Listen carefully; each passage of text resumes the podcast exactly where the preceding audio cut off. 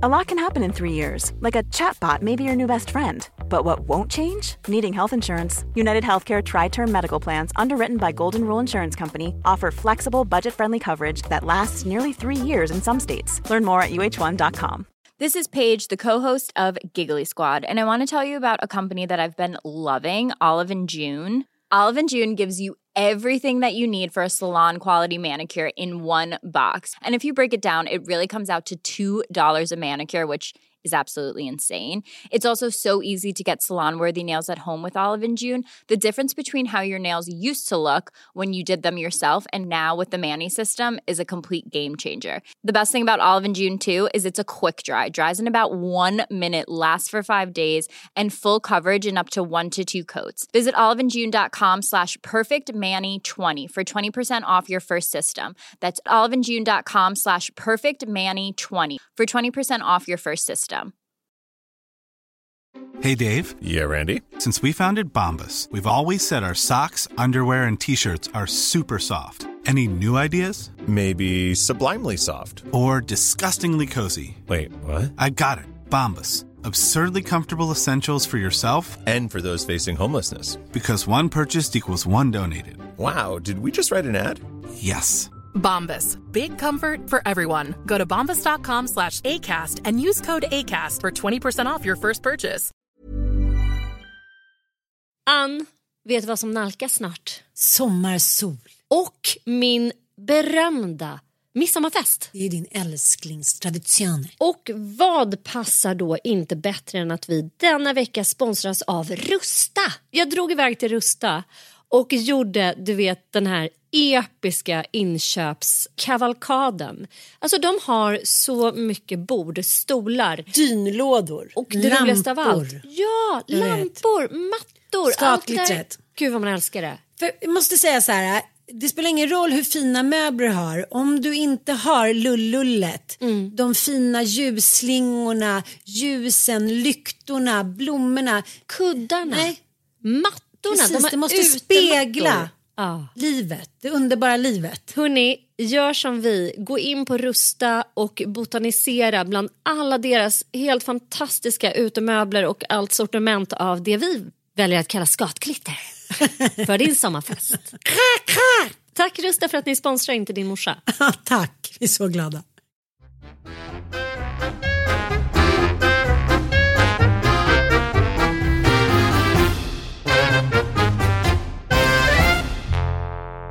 Hej och välkomna till Inte din morsa. Nu är vi igång, eh, full rulle, eh, hit och dit fram och tillbaka.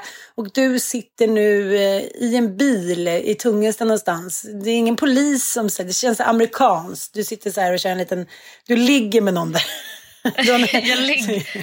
Nej, men min mamma hade, jag tror att jag har tagit upp det här i podden förut. Jag, i alla fall, det var ju ändå en av mina mammas, förutom att kuka ur, så hade hon ju jävligt rolig teori om att stillastående bilar som stod så på små fickor liksom, på landsvägar, att det var runkgubbar.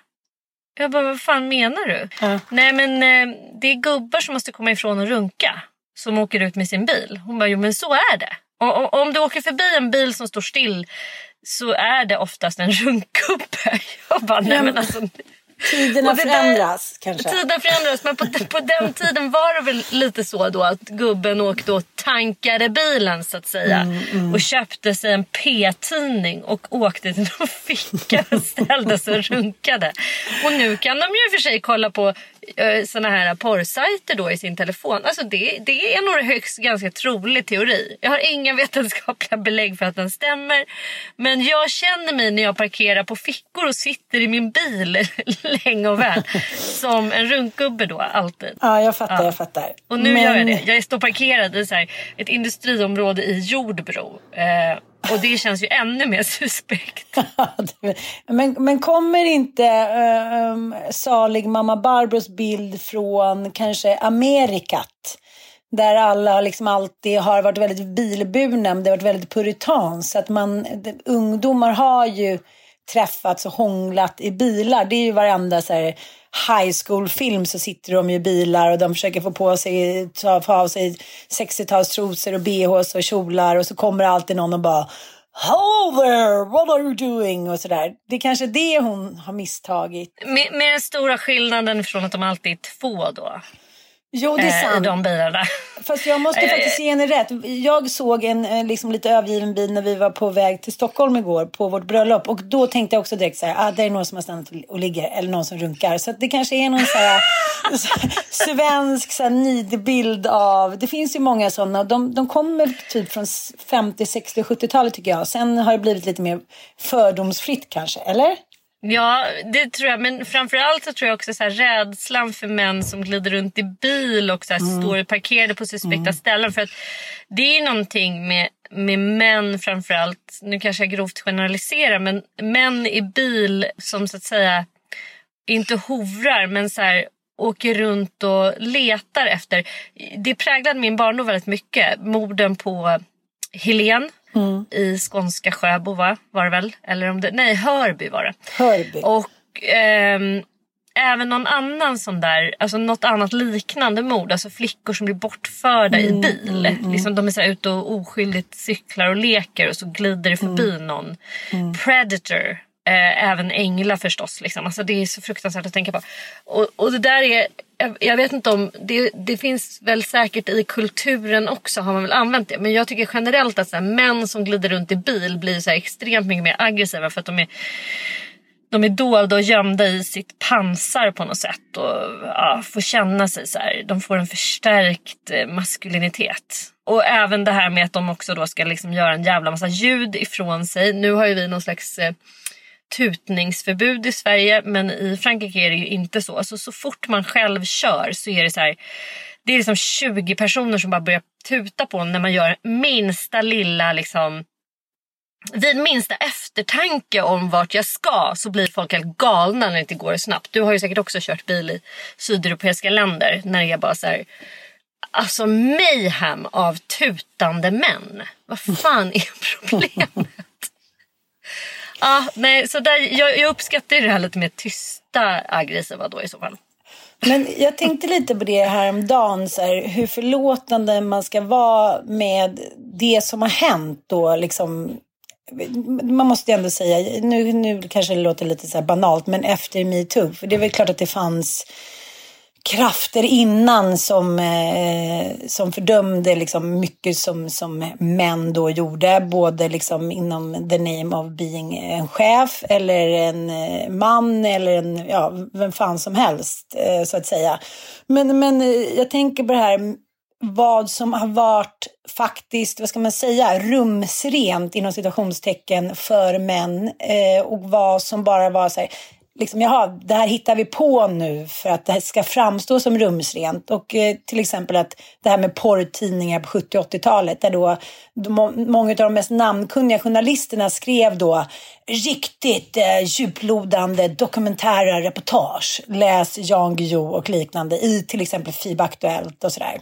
Så det varvades liksom med så här köttiga reportage från kanske så Afghanistan eller så PK-affären bla bla med då tjejer, ja, med, liksom nakna tjejer med tuttar eller liksom lite knullbilder och sådär.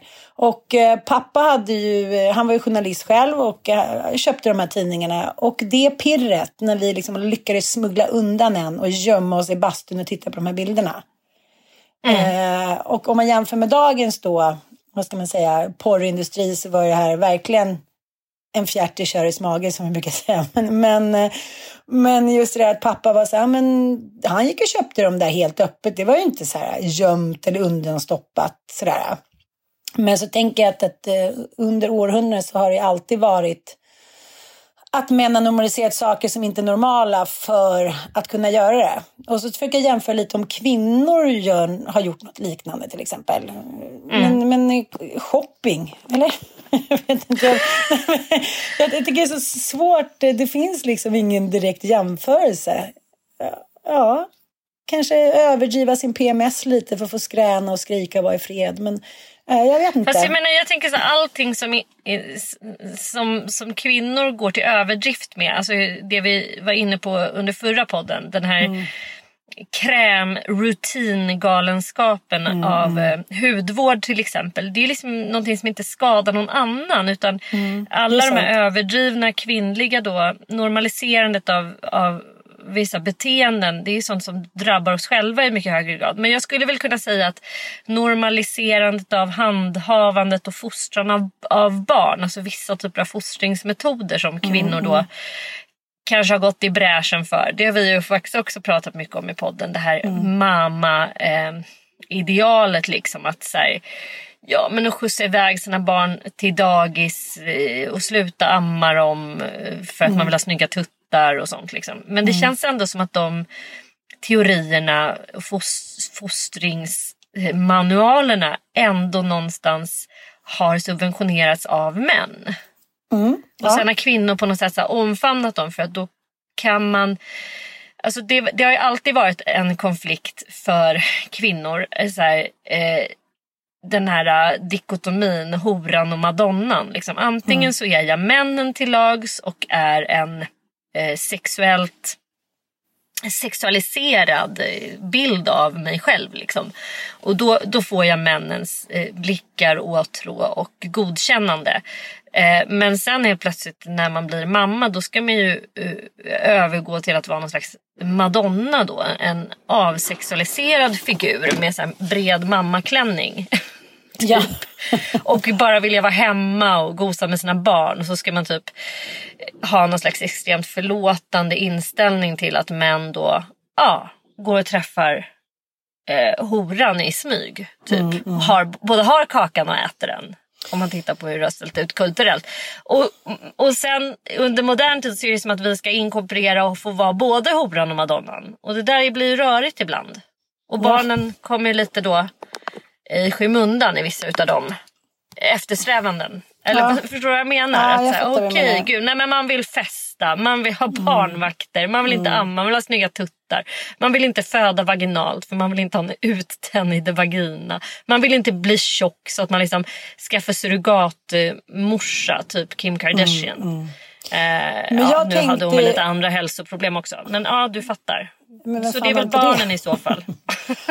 Jag vet inte, men jag kan ju liksom... Eh, mina inre demoner slåss ju lite mot varandra nu när jag känner att jag är klar. Och man är så här, okej, this is what's left. Så här, vraket. Så här, jag känner mig såklart liksom worn out.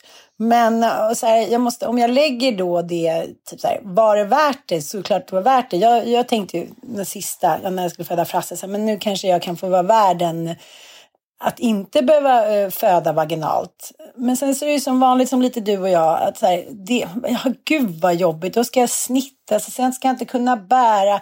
Då blir det lite så här bondmoran i mig. Så, här, men jag måste ju kunna gå ut och mjölka kossan dagen efter. Så, här, men, äh, det, det blir liksom inte ett alternativ. Förstår du vad jag menar? Mm. Men jag tycker ändå det är intressant, så här, kom ihåg när, eh, om vi ska ta på så här, normalisera eller efternormalisera, så kommer jag ihåg när Michael Jackson, eh, när den här Leaving Neverland kom. Eh, och då var det ju liksom, du kommer ihåg den debatten som var så här, men gud, ska man, ska man ens någons lyssna på Michael Jackson igen? Är det så här politiskt korrekt? Är det schysst? Är det feministiskt? Är det liksom elakt mot barn? Jag drabbades också av den där känslan när man någon satte på en Michael Jackson-låt på en fest. Och så här, det finns väl inget så här, tvivel om att han har varit typ, världens största popmakare. Så det är inte så här som det kan bli med vissa, viss litteratur eller musik. Att man var så här, oj då, det där kanske inte var världens bästa hit. Ja, men det här bandet kanske dansade en sommar. Men så finns det där omistliga, men du vet. Beatles, bla bla bla. Så det, det behöver man ju inte i alla fall hålla på och debattera om. Men jag kommer ihåg att Gardell tyckte att man så här, att man efternormaliserade då Michael Jackson. Förstår du vad jag menar? Att man liksom ville minnas honom. Det var ju så här, såklart olika skolor då som tyckte att vissa så här, ville minnas honom precis som han var. Typ, I minnet lever han ännu kvar. Att det ena inte, det var så svårt att det ena inte kunde utesluta det andra. Jag tror att det gjorde för ont för mänskligheten att så här, acceptera att det var så som det faktiskt alla hade misstänkt. Fan, han var, satt ju flera rättegångar. Han var ju anklagad gång på gång. Det var inte så här något helt nytt. För så var det ju förr i tiden. Att, ja, det visade sig att någon kung var pedofil men det, eller något liknande. Det kom ju aldrig fram i stort sett först efteråt. Förstår du? Men Mm. nu kommer det här fram liksom under tiden och ändå så blir det en sån chock för alla att den här, så här snälla mannen som hade lamor på ranchen och apor typ. Och redan där borde vi så här... Eh, ja men just det, det, finns någonting att man vill så här efternormalisera saker för att det är för jobbigt att man inte har tagit ställning. Förstår du vad jag menar? Ja. Så kan jag känna ibland när någon berättar någonting om barndomen eller ungdom, något sånt som man själv har blivit utsatt för, så känner jag så här, men gud vad jag själv har efternormaliserat det för att det gör för ont att till exempel mamma inte hjälpte mig när jag var utsatt där eller liknande. Det kanske är ett sätt att så här, klara av sin egen historia på något sätt utan att rabba, hamna i allt för svarta hål. Jag vet inte, hur tänker du? Jag tyckte det där gav sig självt. För att jag var nog en av dem som tyckte att så här, nej, men man måste kunna göra skillnad på hans verk och hans eh, liksom handlingar. Alltså, jo, men om, om, om Picasso hade gjort eh, något liknande så måste man ändå kunna tycka att hans, liksom, de verken att de står fri från konstnären på något sätt. Och jag har tänkt att nej, men hans låtar kommer ändå liksom kunna ge mig glädje. Men till saken är att när jag hör en Michael Jackson, har, har man sett Leaving Ne- Neverland, eh, vilket jag är så här, jag vet många också som inte vill se den. Jag, nej, jag vill inte se den. Aha. Ja, jag För att, så här, fattar. jag, jag, Mm. jag, vill inte, nej, jag vill inte se den. Så här. För att man är så på det klara med vad man har för bild av Michael Jackson och vad man har för relation till honom och vad man har för minnen kopplade till honom. Så man orkar liksom inte med att, eh, att få det där helt rubbat hos sig. Men jag såg den ju och efter det så jag är helt ointresserad av att lyssna på honom.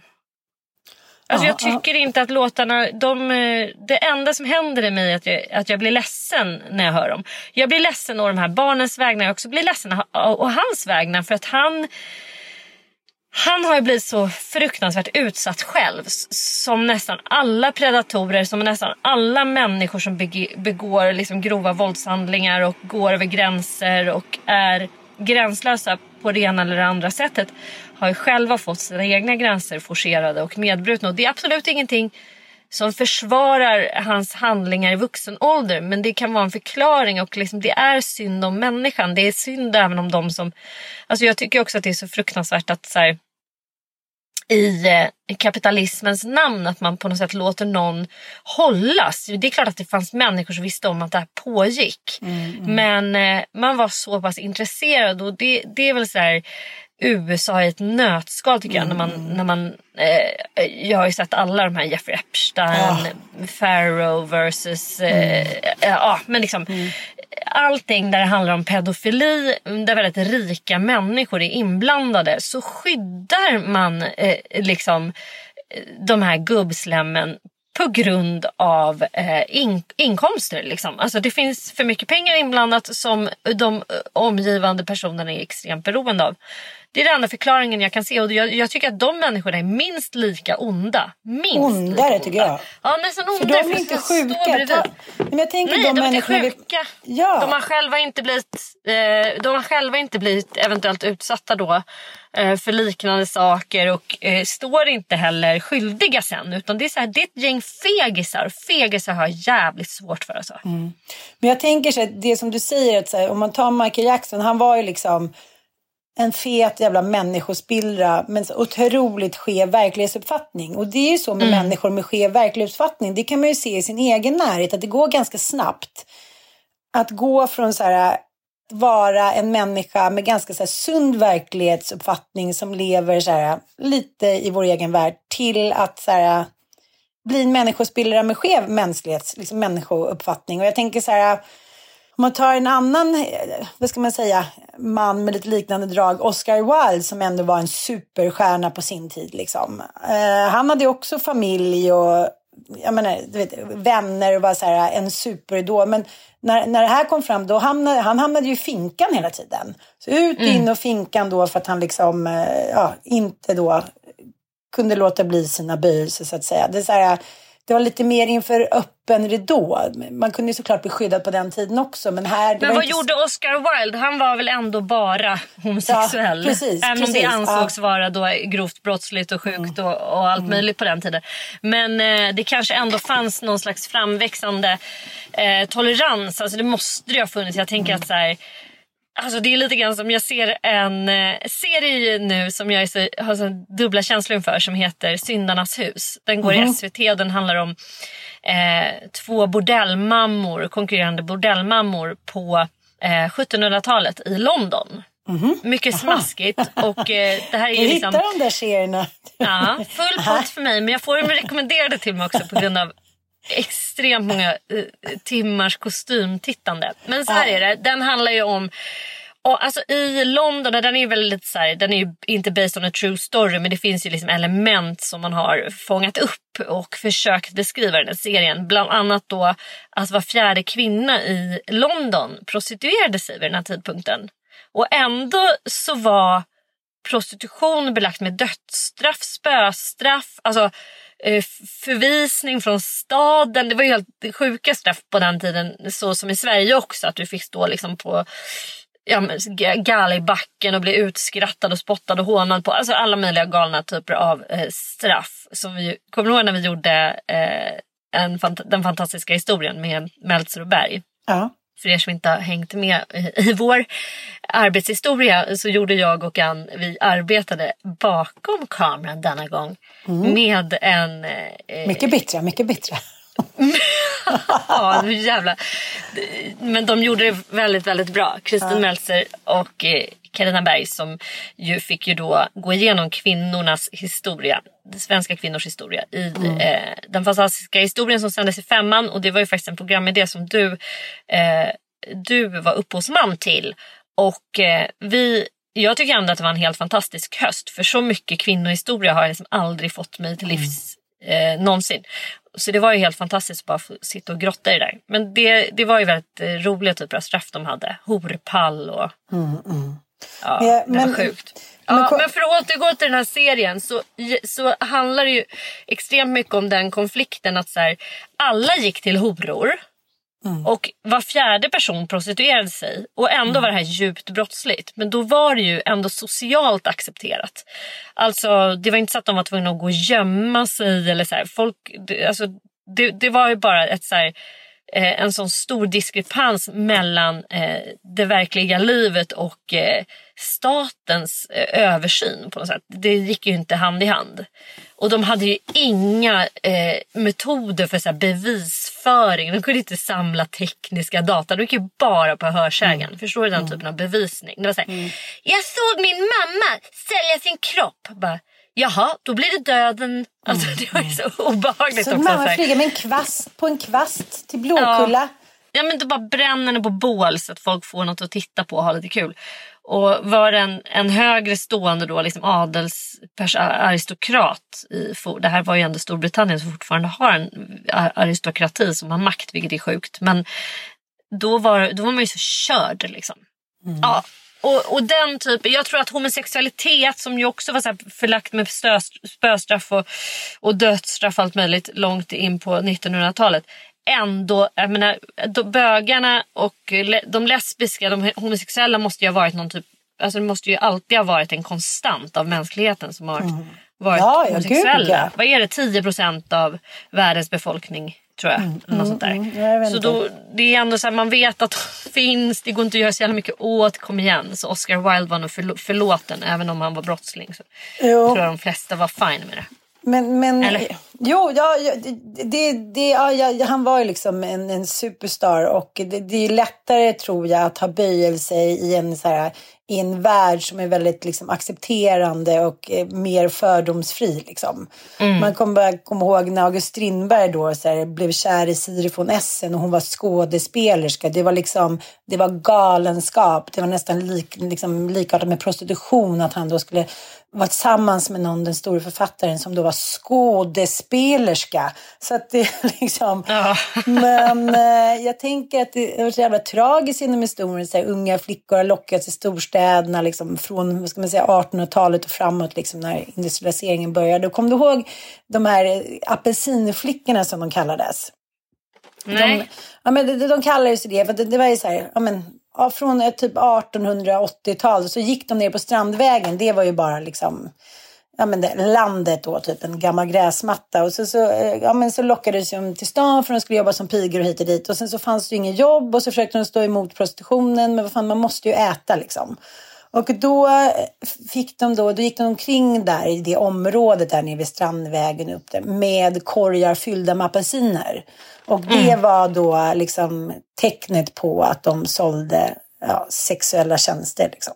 Ja, fy fan Så vad sjukt eh, alltså. ja, och då Ja, fanns vi får vara ju... glada att vi inte lever i den, i den tiden längre va? Ja, men det som är så sjukt också, kommer jag ihåg, att då, kom du ihåg att det fanns då en, den statliga prostitutionsbyrån? Om det fanns någonting som hette det som skulle hålla koll då på hur många som är prostituerade och sjukdomar och Ja, just det. Ja, så liksom tog de in dem då och kollade att de inte hade någon sjukdom för att man skulle då skydda de sexköpande männen från sjukdomar. Äh, inte fan har det varit lätt. Äh, men det betyder inte att man inte får klaga idag. Ja men du Ann, vet du vad jag har gjort? Nej Sanna, det vet jag inte. Jag har rensat i vanlig ordning. Alltså det här har ju varit ett, ett rensandets år kan man säga. Men det jag har gjort nu sen jag har fått prova eh, vår samarbetspartners fantastiska trosor från Lace Laboratory. Jag har bara rensat ut varenda skittrosa jag har och bara uppdaterat hela min troslåda. Gud vad underbart. Jag får sån puls när du säger sådär. Jag får sån otrolig puls av att det inte är för någon annans skull än för en egen. Och jag måste säga, jag har ju de här trosorna på mig idag. Om ni vill så kan ni gå in och kolla på detta avsnitts Instagram så ser ni mig i dessa turkosa underbara spetstrosor. Och det som jag tyckte var en sån aha-upplevelse med de här trosorna var ju stretchen. För visste du att spetsen runt höften den kan stretcha upp till 150 procent. Och eftersom varje kropp är unik så blir den lite som en väldigt följsam. Och det tycker jag inte att jag brukar känna med vanliga trosor. De sitter åt, de är för stora, det blir aldrig riktigt bra. Det skaver, man går och tänker på underkläderna. Det vill inte jag göra, jag vill att de ska vara en del av min kropp och det är de här. Ja, kanterna, troskanterna, det är min stora fiende. Alltså antingen att de skär in någonstans, sitter åt på något jobbigt sätt eller skapar någon form av skav. Eller som det roligaste, man köper ju liksom underkläder osedda på något sätt oftast. Man går inte in och testar underkläder. Och de här nya varianterna, det här nya modet med så extremt högt skurna. Det är ändå för roligt. För vems skull? För vems skull? Alltså hur kan man tro att en sån trosa ska till exempel kunna placera en binda på ett bra sätt? Nej, men alltså, det, det var så roligt. Jag var skrattade och slängde dem direkt. Så jag gick igenom en, en troshistoria eh, som sagt och rensade och hade väldigt, väldigt roligt. Och nu ligger de där och bara väntar på att användas. Och en annan bra grej ska jag säga med Lace Laboratory det är ju att de är perfekta att både träna och rida i. Det ska jag säga att det är inte alla trosor som är. Jag rider ju dagligen och det är faktiskt en diskussion bland oss hästtjejer. Alltså finns det någon, är det någon som har tips på bra trosor? Du kan säga det här är en riktigt, riktigt bra ridtrosa. Den är så otroligt följsam och mjuk och det känns inte som att man har en trosa på Nej, sig. det är det jag menar. Och eh, jag tror att hemligheten bakom varje bra produkt för kvinnor är att det står kvinnor bakom produkten. Och det så är det ju med det här företaget också. Såklart. Det är två tjejer. Ja, Faye Flensburg, så snyggt namn, och Felicia Lönnqvist. Och de hade en vision 2018 att de skulle ta fram de perfekta trosorna som passar då vid alla tillfällen och som har superbra kvalitet till ett bra pris. Och det tycker jag verkligen att de har lyckats med. Och därför så har inte din morsa en liten specialrabattkod till våra kära, kära lyssnare. Och ni får 15% om ni går in på lazelaboratory.com och beställer trosor. Beställ många. De är så, så sköna. Det kan vi gå god för. Koden är alltså inte din morsa med små bokstäver. Precis, och då får ni 15%. Så att, eh, det är inte Det är inte illa. kattskit som vi brukar säga. Passa på nu. Ja. Tack Lace Laboratory.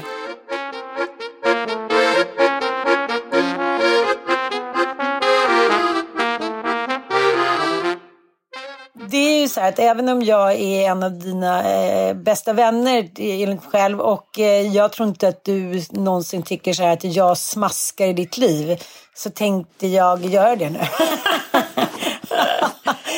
Ja, men nu är det så smaskigt med din eh, pappas nya tjej och det är så många som frågar och undrar. Du, du har ju också fått massa DM, det måste du ju ha fått. Ja, och jag säger som Ja. alltid, frågan är fri. Jag är inte den som är den och eh, tycker att frågor är obekväma på något sätt. Utan jag, alltså ja. Men han har ju då träffat en ny kvinna som man själv skulle uttrycka det. Och eh, Ja. det här har ju då varit en nyhet i svensk media på grund av att hon har delat med sig av bilder på deras då romans på sin Instagram. Och Precis. eh, den här relationen jag, vill, jag ska väl säga att jag har, jag har blandade känslor inför den. På ett sätt så hur gamla är vi nu? Jag är i alla fall snart 43 och jag, jag känner så här, jag har ju absolut ingen så här känsla av missunnsamhet gentemot min pappas då dröm om att hitta kärleken igen. För det, det, tycker jag, det, det, det tror jag finns hos alla människor, att man liksom inte vill leva ensam, eller väldigt många i alla fall. Att man letar efter kärlek på något sätt. Eh, det, är ett på, det, är ett, det är ett pågående tema i hans liv och har ju alltid varit. Så det är väl underbart att han har träffat någon. Och sen eh, finns det ju då många röster som har, eh, bland annat Läckberg då som har ondgjort sig över att han har kastat sten i glashus. Han har ju då tydligen i eh, sina vardagar hånat henne för att hon har en, vad han kallar för toyboy. En väldigt mycket yngre man.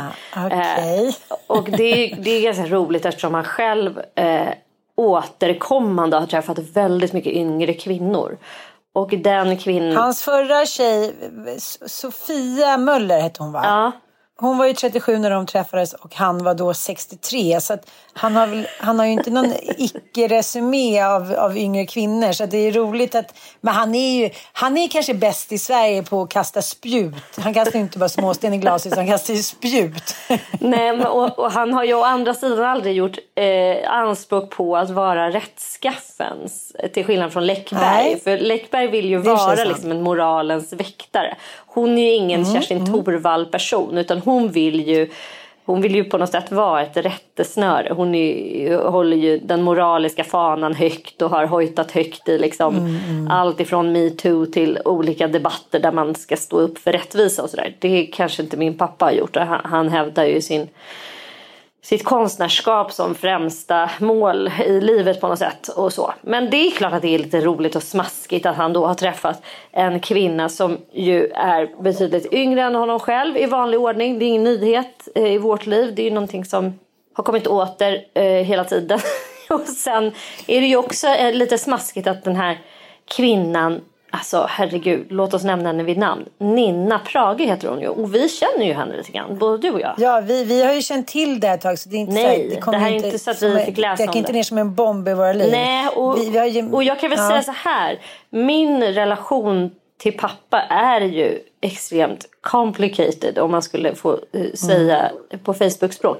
Vi har ju en relation som har varit väldigt trasig i många, många år och den har ju varit präglad jättemycket av hans alkoholism förstås från till i livet och sen att han också är en väldigt udda person liksom. Som ju i mångt och mycket är en extremt eh, ensamvarg. Alltså han lever ju ensam, han vill inte ha någon kontakt med sina barnbarn, han vill knappt ha någon kontakt med oss överhuvudtaget. Och lever ju bara för sitt konstnärskap, det vill säga jobbar från morgon till kväll med olika konstnärliga projekt. Sen har han ju då oftast någon typ av parrelation med någon kvinna, så har hans liv sett ut. Som han då lever väldigt tajt tvåsamhet med. Eh, och vad fan ska man säga och tycka om det? Jag vet inte. Jag har liksom sörjt klart det där. För det är klart att jag har haft drömmar om att ha en fungerande relation med min pappa. Och så får man ju börja fundera över vad, vad är en fungerande relation med en pappa liksom. Ja, men jag har ju haft så här mycket normdrömmar kring det. Så här, Åh, tänk om han gick och hämtade barnbarnen på dagis. Eller tänk om han hade en söndagsmiddag. Eller om han ringde och... Ja, men du vet så här, som vanliga pappor. Det är därför jag tror jag har varit så besatt av Stisel. Alltså det är ju min drömpappa. i eh, Stiesel i den serien.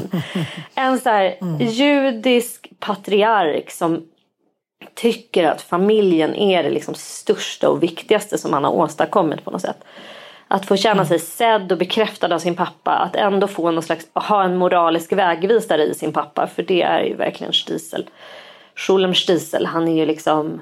Nej men han är en drömpappa. Ni som har tittat på serien eh, kan inte bara skicka DM om ni håller med mig. Alltså jag tror att det är det som attraherar så extremt mycket av det. Jag har hittat min stora råmodell för en pappa.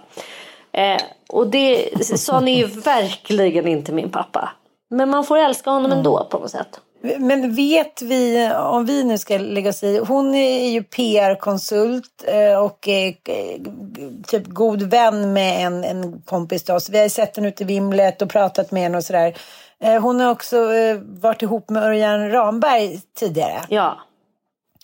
Och eh, ja, men, likväl som en del män söker sig till äldre kvinnor för någon form av modersfigur så finns det ju liksom såklart Ja, det, det, här är inget nytt, vi behöver inte gå in på, det, på den, på den geggan. Fast det här, verkar, man, det här ja, men, är ju väldigt upprörande. Om vi kan liksom bara... Daddy gå, issues. Ja, men da, daddy issues. Ja, verkligen. Att så här, kvin, kvinnor som söker sig till äldre män, där påstår man att det finns daddy issues. Liksom, och att man men man kan, jag kan också se en massa andra fördelar med att söka sig till en äldre man som kanske till, till exempel redan har barn och sådär. Eh, att man får någon slags respit ifrån det där familjebildandet och eh, kanske in, slipper känna den där pressen på något sätt.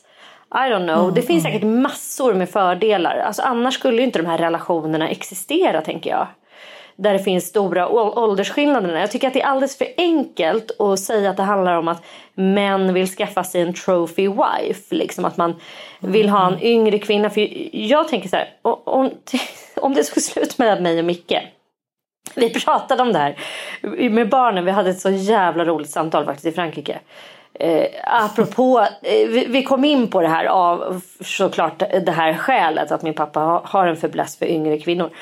Men Igor var så här, men gud, alltså mamma om du skulle träffa någon, liksom, nej men det, Lo ville att jag skulle bli ihop med en basketspelare som heter Stephen Curry. Det var, ja, det han bara, det är skitbra. Han var jättesöt och så, så det kunde jag tänka mig. Så här. Jag bara, nej men jag skulle nog också kunna tänka mig att träffa en yngre. Men det får inte vara någon som är för ung. För då skulle jag känna mig så himla gammal. Ja, jag alltså jag din, förstår din, inte att en yngre person skör... blir föryngrande för en. Alltså då måste man ha en enastående eh, fantasiförmåga för att inte kunna se att man själv är rynkig bredvid någon som är väldigt ung. Liksom. Att man själv mm. håller på att mm. förfalla medan någon håller på att liksom blomstra.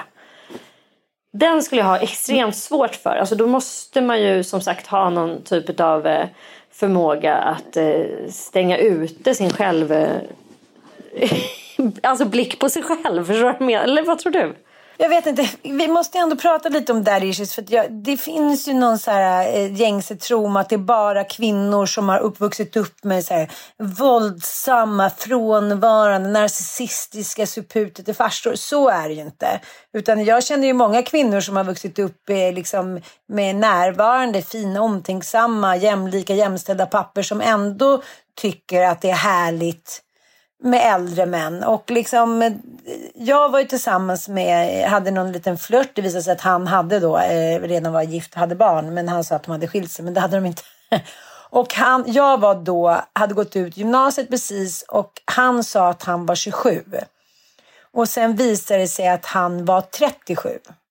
Och när jag tänker på det idag så får jag liksom inte ens minipuls. Jaha, 19, ja, 37, ja det är i och för sig liksom en åldersskillnad. Men det är inte så att jag tycker pedofili, galenskap hit och dit. Men jag kommer ihåg att pappa blev så upprörd. Han skulle typ ringa till den här killen och skälla ut honom och hiten och ditan. Och jag var så här, ringde aldrig mer. Så, Nej. Så så här, nej men han tyckte att det var så pinsamt att jag var så ung och han var lite äldre då jag, tror att det där faktiskt har ändrats ganska mycket sen, eh, sen vi var unga. Jag tycker att det känns mer, liksom, just för att kvinnor på ett nytt, lite mer accepterande sätt har yngre män mm. så går det liksom both ways på något sätt. Men det är lite som du säger, det, det behöver inte bara handla om att man... Jag tror inte att Camilla Läckberg säger ja nu vill jag ha en trophy husband man blir ju intresserad och vad jag förstår den här relationen så verkar det vara Ninna som har hört av sig till Ulf och de har liksom haft någon korrespondens via mejlet och han skriver sin dagbok att han har drömt om henne hit och dit. Så att det är väl bara, ja, hon tycker väl att han, precis som att hon tyckte att Örjan Ramberg var en intressant äldre man med skådiserfarenhet så kanske hon tycker att Ulf Lundell är toppen och hörde av sig till honom. Jag vet inte, det, det är kanske inte så komplicerat som man blir gällande. För mig är det bara att jag skulle ha väldigt svårt, även om jag är äldre än Ninna, att så här, tänka mig att jag skulle ha någon form av samliv med en 71-årig man som heller inte kanske är superfräsch. Eller jag, det är bara jag. För mig så stannar det redan vid tanke på, jag tycker inte ens att det är så här, en sexuell dröm eller någon fantasi. Så här, oh, nu skulle jag bli liksom påsatt av en gubbe. Jag har liksom inte i mig det. En gubbe, en pappa eller en morfar. Och sen får man liksom, ja men man får växa ihop med det. Men jag menar Micke är ju lite äldre än du. Är det daddy issues då? Eller jag vet inte. Jag, jag vet inte om det här är en icke-grej egentligen. Jag träffade ju Ville när jag var 19 och han var 31. Mm. Mm. Och eh, jag vet ju vad jag attraherades av hos honom. Jag hade ju varit tillsammans med jämnåriga killar innan. Och det som var attraktivt med honom, förutom att han ju var jättesnygg, det var han verkligen. Mm. Jag går ju igång ja, på skönhet också. Men det var ju att han var, att han var etablerad i livet på något sätt. Att han mm, mm. hade en försörjning, han hade en lägenhet, han hade liksom familj på något sätt. Det var som att jag gick från min väldigt dysfunktionella ursprungsfamilj där allt var splittrat och skilsmässa och alla hade flyttat hemifrån och mamma hade flyttat in i en mm, etta och vi alla bodde i små ettor på något sätt.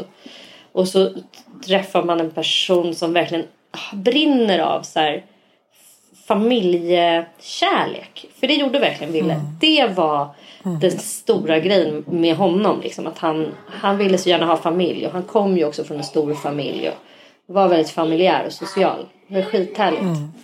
Med Micke så var det ju inte alls det. Men å andra sidan är Micke väldigt ålderslös. Även om han är 15 år äldre än mig så tycker jag han när vi träffades så levde han ett så här tonårsliv. Det, det kändes ju som att jag var äldre än, än vad han var. Mm. Han var 40 och jag var 27. Och han ja. var ändå som en så här tonåring på riktigt. Alltså hade ju inte Inga barn, inte haft någon familj, ingenting liksom. Helt som en Nej. crazy teenager. Så du, man kan inte generalisera dig heller? Nej, det, jag tror att ett mönster uppstår när man kanske har kommit in i sin tredje relation. Skulle jag nu göra slut med Micke och bli ihop med en 65-åring, ja men då kan man ju inte blunda för att det är ett mönster.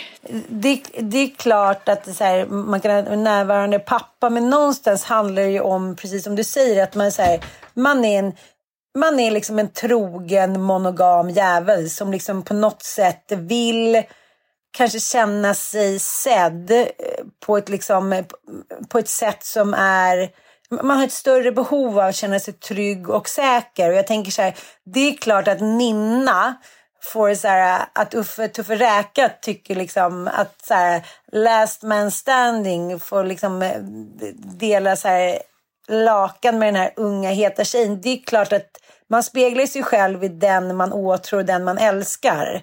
Jag tittar ju på Mattias och tänkte, ja men vi är ungefär lika gamla, vi ser ungefär likadana ut det är klart att man, måste, att man känner sig mer viril om man har en yngre partner. Varför skulle det inte vara så? Det säger sig självt. Man måste ju steppa upp. Man kan ju inte sitta där med typ hängmage och typ sitta på kröken om ens tjej är där som är 39 år så eller 38. Så det kanske också är ett sätt för honom att så här, rycka upp sig. Han vet att han måste sätta tag i både det ena och det andra. Om hon, ska komma, hon vill väl inte sitta med någon gubbe som sitter och krökar på kvällarna och målar hela dagen. Att det är ett sätt att säga kanske få ett par år till i sitt liv. Jag tänker på en kompis till mig.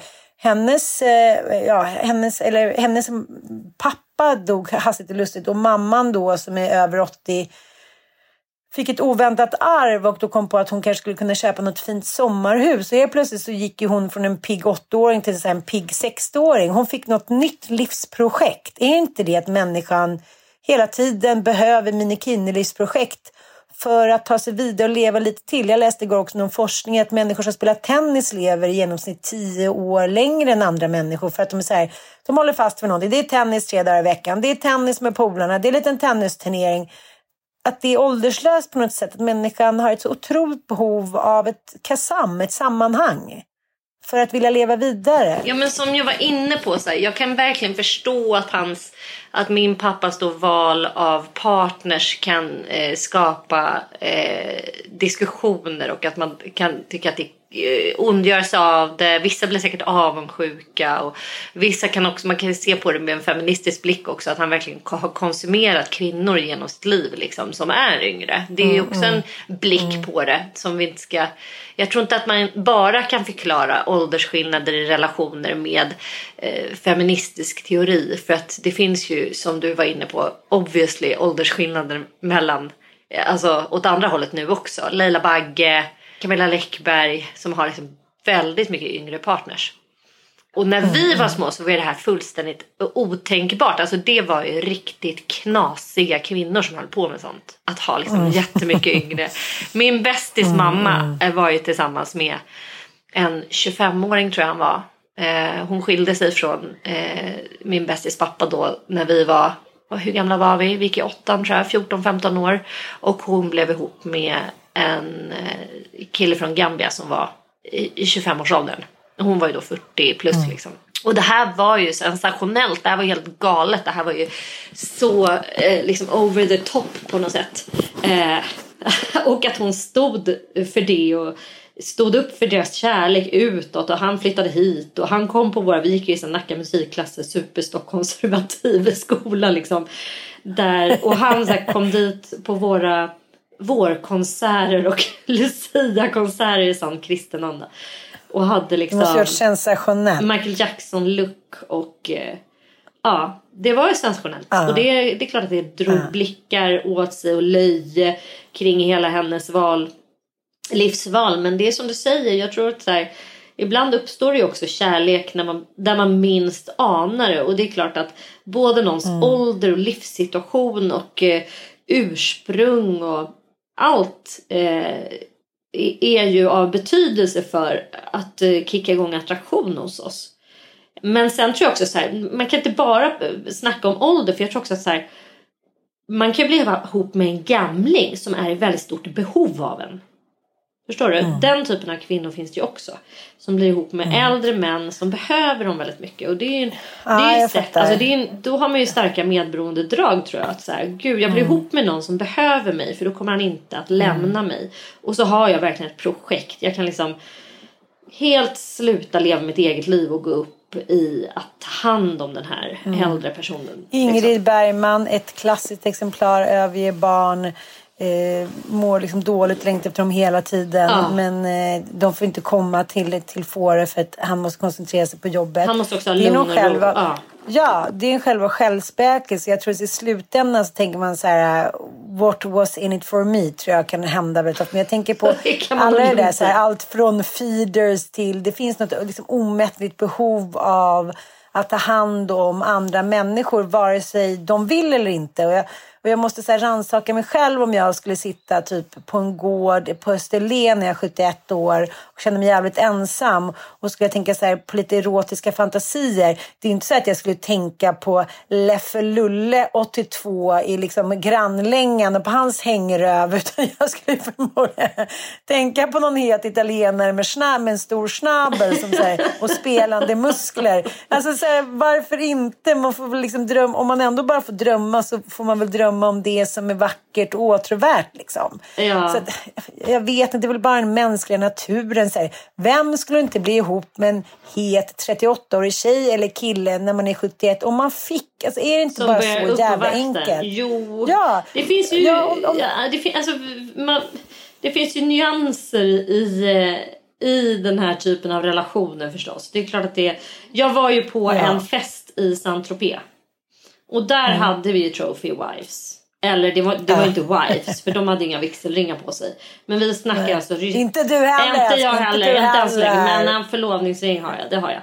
Men ja, det, det här var ju alltså ryska oligarker som hade i så här, alltså Ja, det, det var ju liksom parodiskt. Men han var säkert i 65-årsåldern. En stor så här, rysk, väldigt... Han hade ätit mycket rysk kaviar och mycket blinisar och mycket vodka. Och var väldigt stor och tjock. Mm. Hade en liten herpesblåsa på överläppen. Såg bara allmänt extremt eh, blasé ut liksom. Och han, han hade ju någon yacht som ju var det sjukaste jag sett. Eh, men han hade ju mm. då en, en, hon kan inte ha varit en dag äldre än 20 som satt bredvid honom som en liten sak. Hon hade en liten Kelly bag. De kostar ju i runda slängar 150 000 när de kostar. Från Hermes. Mm. Och eh, sa inte ett ord på hela tillställningen. Bara med så perfekt Nej. blonda lockar så här, och pump, såna eh, Restylane-läppar och liksom Ja men underskön förstås. Men det var ju så obviously en vara för honom. Alltså en konsumtionsvara. Mm. Eh, någonting att visa upp. Liksom. Titta här kommer jag med alla mina pengar och min snygga lilla eh, docka som jag har köpt. Som inte mm. pratar heller. så skönt. Alltså där har vi ju, där har vi ju liksom bottenspannet av det här fenomenet kan man säga. Mm. Men sen är det klart att det finns väldigt eh, många grader. Och som du säger, jag vet inte om man själv skulle banga på. Alltså nej, alltså, jag skulle inte orka ta hand... Alltså, du skulle väl inte kunna bli kär i så här Ossis polare? Någon som är precis i adolescensen och ska ut i livet och bara vad ska jag bli? Men, vad ska jag göra? Alltså, så färdig med. Jag kommer ihåg när jag var singel där min lilla korta period och man liksom gick hem och så här, låg runt lite med yngre grabbar som var så här, okej okay, då kör vi på tredje gången. Man säger nej, nej men nu ska vi väl sova. Ska vi, ska vi inte det? De var joho! Ja, det var mycket frågor. Om de, man, de ville man att de skulle ha porrpungar hit och dit. Fan, sätt på mig bara och sen sov vi. Alltså, jag insåg där att så här, när man kanske inte är så ung och så här, viril tokig som man vill. Det är ganska mysigt att ta en liten snabbis och sen så kolla på Netflix och somna in. Så här, var sak har sin tid. Det är mest den jag är fascinerad över. För när man är 37-38, inte har någon barn hit och dit då ställer man ganska höga krav på både samliv och relation och äventyr.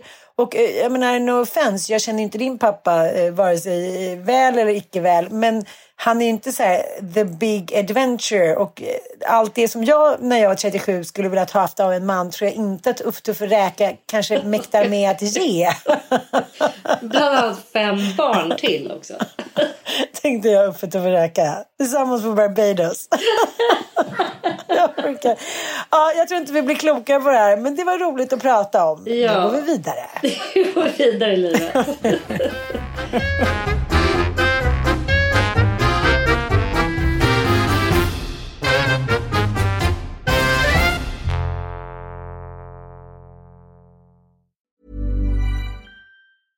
Hey, it's Paige DeSorbo from Giggly Squad. High quality fashion without the price tag. Say hello to Quince.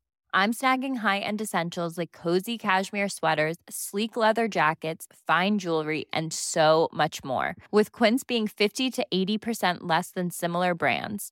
And they partner with factories that prioritize safe, ethical, and responsible manufacturing. I love that. Luxury quality within reach. Go to quince.com slash style to get free shipping and 365 day returns on your next order. Quince.com slash style. Imagine the softest sheets you've ever felt. Now imagine them getting even softer over time. That's what you'll feel with Bowl and Branch's organic cotton sheets. In a recent customer survey, 96% replied that Bowl and Branch sheets get softer with every wash. Start getting your best night's sleep in these sheets that get softer and softer for years to come. Try their sheets with a 30-night guarantee. Plus, get 15% off your first order at bowlandbranch.com. Code BUTTERY. Exclusions apply. See site for details. If you own a vehicle with less than 200,000 miles and have an auto warranty about to expire or no warranty coverage at all, listen up. CarShield has a low-cost month-to-month vehicle protection plan that covers more parts than ever. Visit carshield.com/audio to find out how you could pay almost nothing for covered auto repairs. Drivers who activate this vehicle protection today will also receive free roadside assistance, free towing, and car rental options at no additional cost. Get your free quote today at carshield.com/audio. That's carshield.com/audio.